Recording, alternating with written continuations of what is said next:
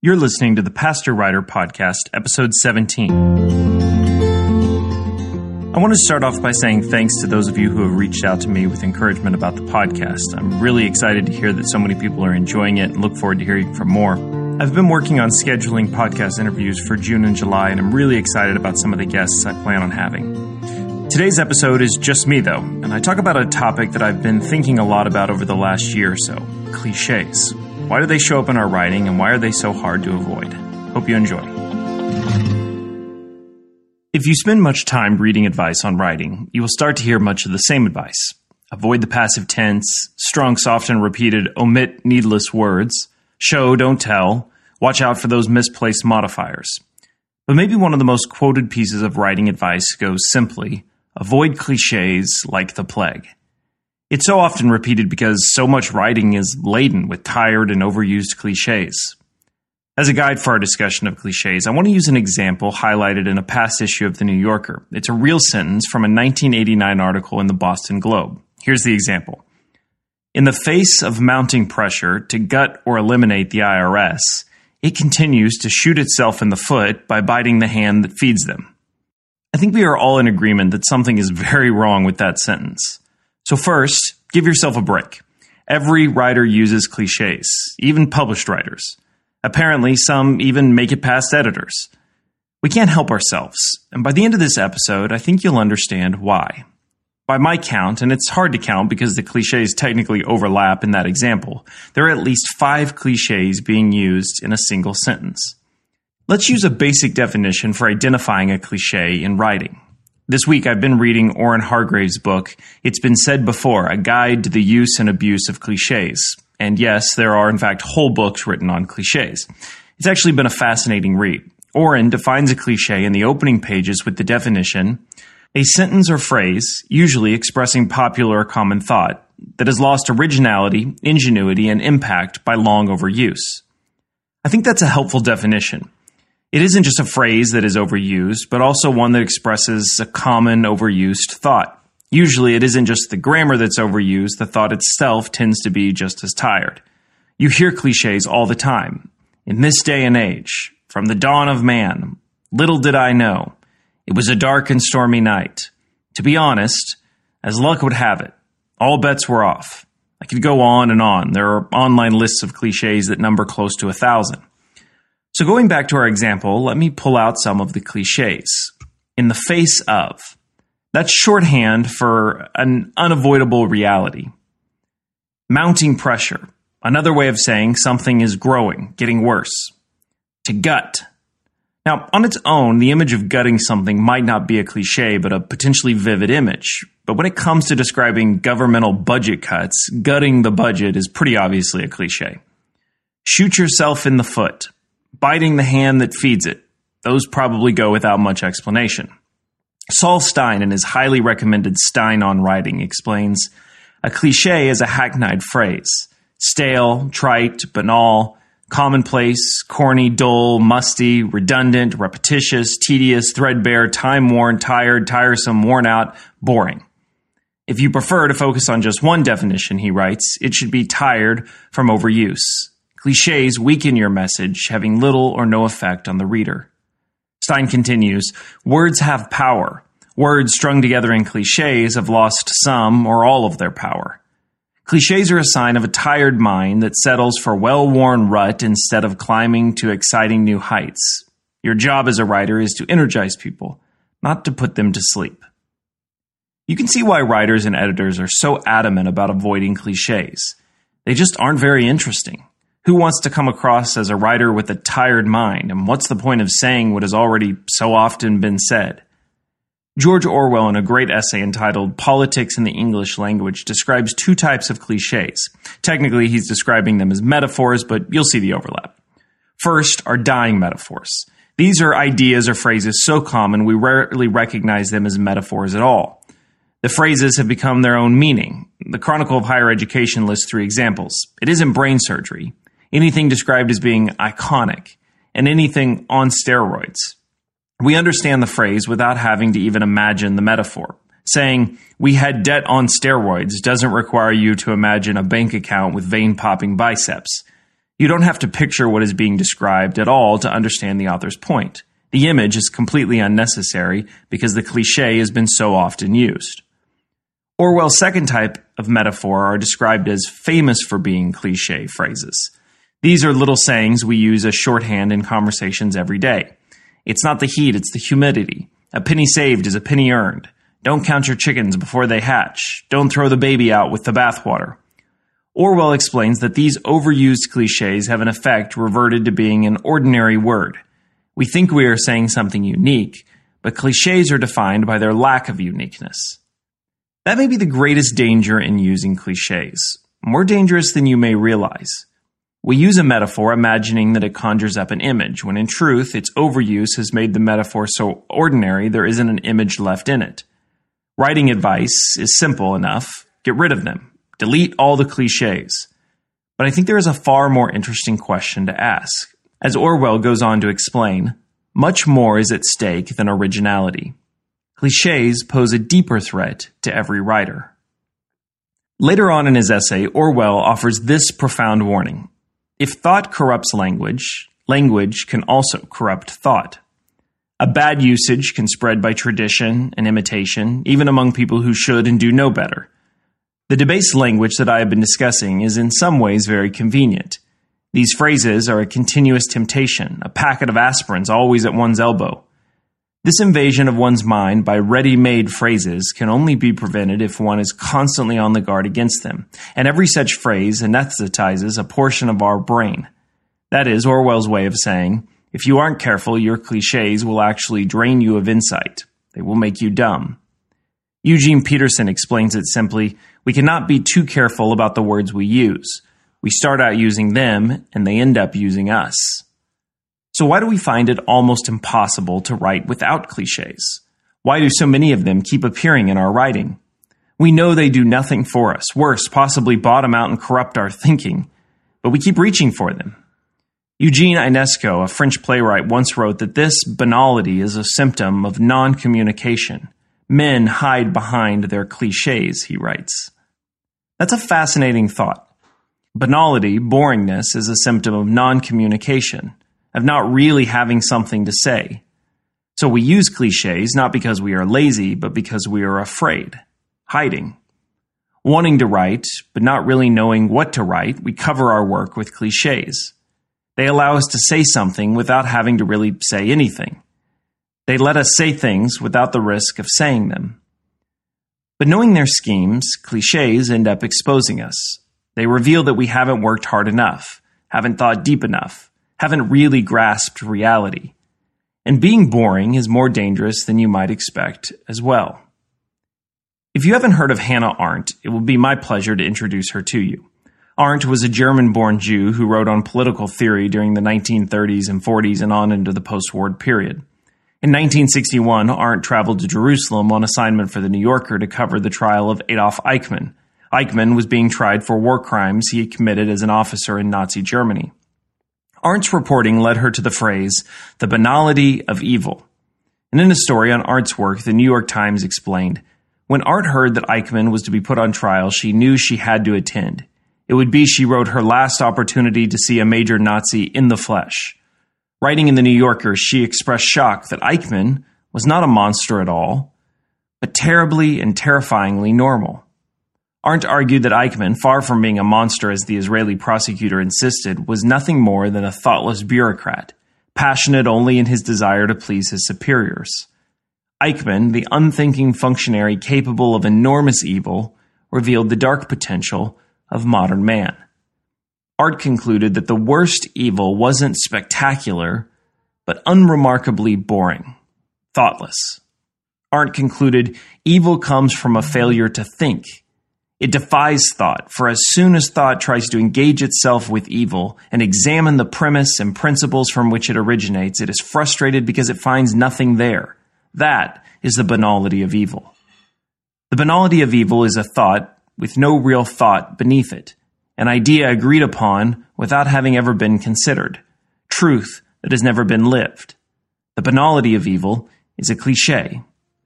Okay, stay with me. You're probably wondering, how did we just jump from my silly cliches to the evil of Nazi oppression? But Arendt writes explicitly about the way our thoughtless use of language inoculates us to reality, even horrifying reality. She goes on to write cliches, stock phrases, adherence to conventional standardized codes of expression and conduct have the socially recognized function of protecting us against reality.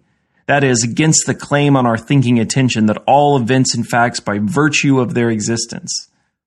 That is no small claim. Cliches slowly poison us, robbing us of truth.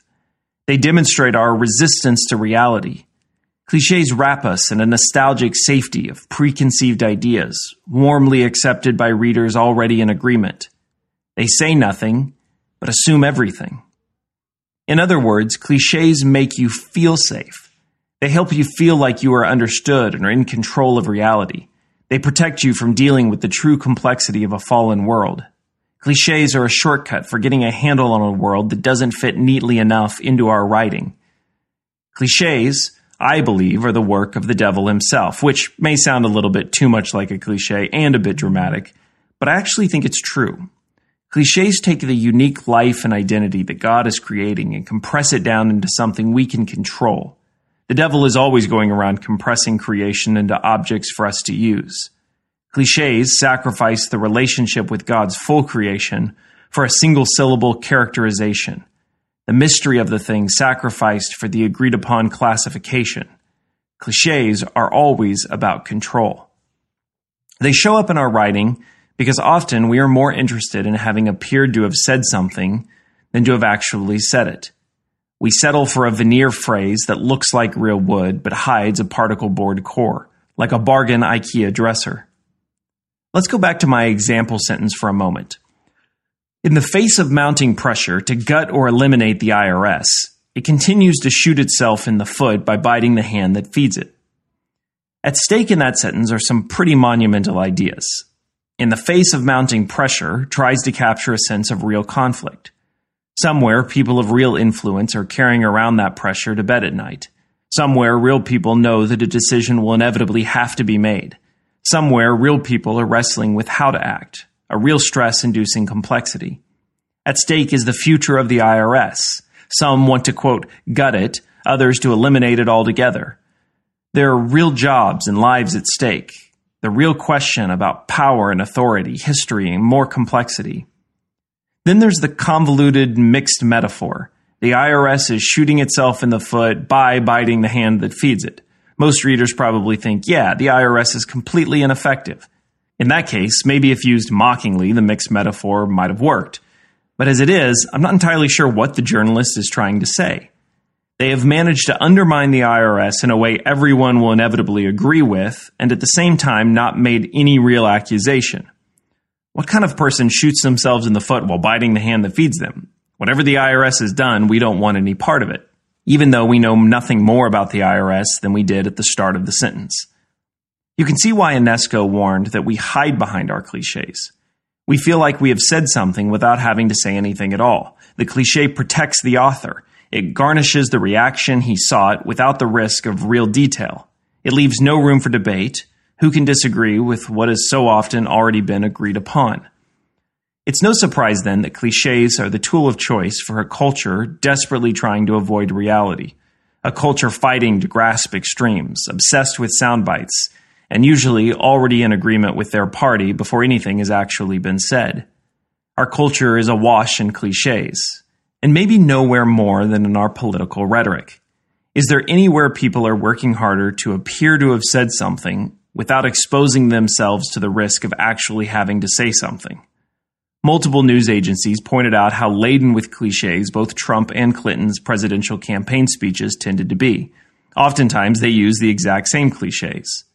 The next time you hear a political speech, listen. They're everywhere. Our children deserve the chance to live up to their God given potential. Small towns are the backbone of this country. This is the most important election in our lifetime. All taken from real presidential speeches. Everyone cheers without really knowing what has been said. We live on these cliches in our jobs, on our TVs, in our conversations around the dinner table. They're easier than trying to say what we really feel, easier than having to really feel at all. If we continue to practice this banal deceit, we run the risk of never understanding what we are actually trying to write, what we actually have. Anne Lamott, well regarded for her teaching on writing, explains most people's intuitions are drowned out by these folk sayings. We have a moment of real feeling or insight, and then we come up with a folk saying that captures the insight in a kind of wash. The intuition may be real and ripe and fresh with possibilities, but the folk saying is guaranteed to be a cliche, stale, and self contained. We waste what we had. We imagine we've improved it.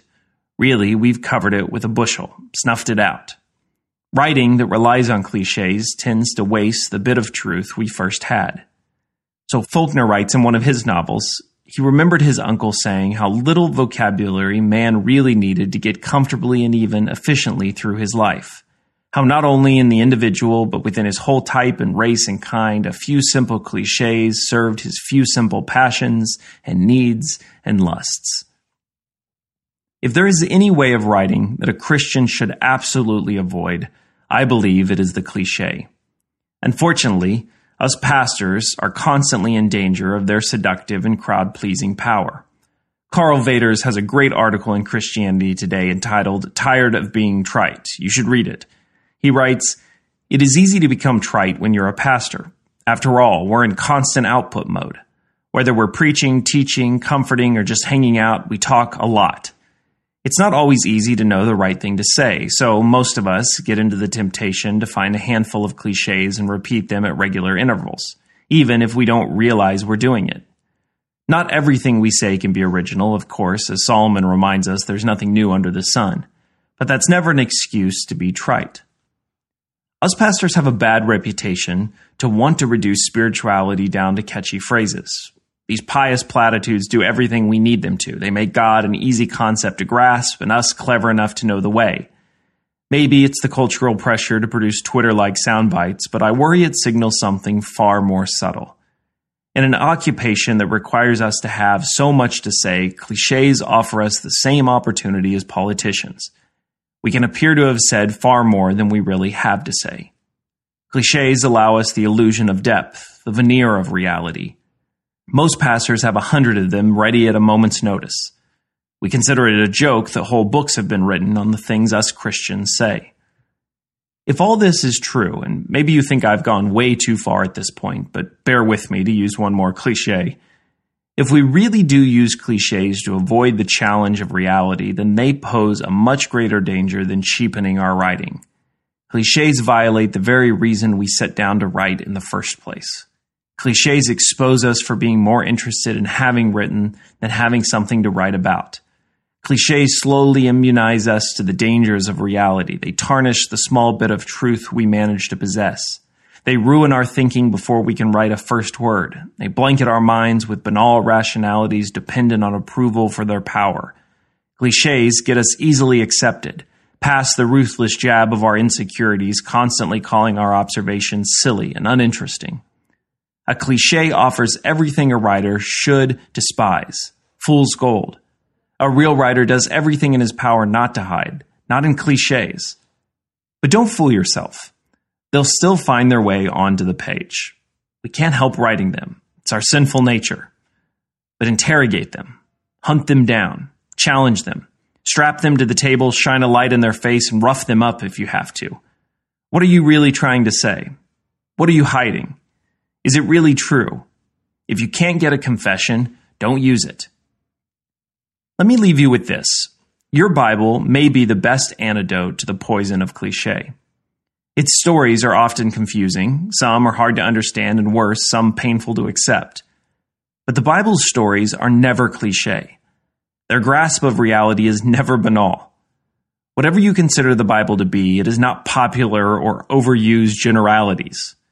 Read it carefully, and you'll encounter true writers wrestling with truth, never giving in to easy stereotypes. Imagine what if David had taken the shortcut and offered us only cliches in his Psalms? What if instead of, The Lord is my shepherd, I shall not want, He makes me to lie down in green pastures, He leads me beside still waters, He restores my soul? What if David had hid behind his cliches? What if David had simply given us, I'm following in the Lord's footsteps. With Him, I'm good to go. So kick up your heels. Here, the grass is always greener. Everything else is water under the bridge. I sleep like a baby. We take the road less traveled, a chip off the old block. And though I walk through a dark and stormy night, one foot in the grave, the only thing we have to fear is fear itself. God's got my back. So stick to your guns. Good things come to those who wait. God rolls out the red carpet. Our enemies eat crow. Hold your head up high. You've got more than you know what to do with. It's too good to be true. Today is the first day of the rest of your life. So welcome home. Home is where the heart is. Happily ever after. Cut the cliches. Write with courage. Say what you really have to say. And now you know why Thomas Mann explained a writer is someone for whom writing is more difficult than it is for other people. Or why Hemingway encourages all you have to do is write one true sentence. Write the truest sentence that you know. As always, you can find show notes for today's episode by going to pastorwriter.com slash 17. If you're enjoying the podcast, I would really appreciate a review. You can leave one on Facebook or iTunes, but it's a great way for me to get feedback on the show as well as to help other people find new episodes. As always, thanks for listening. Until next time.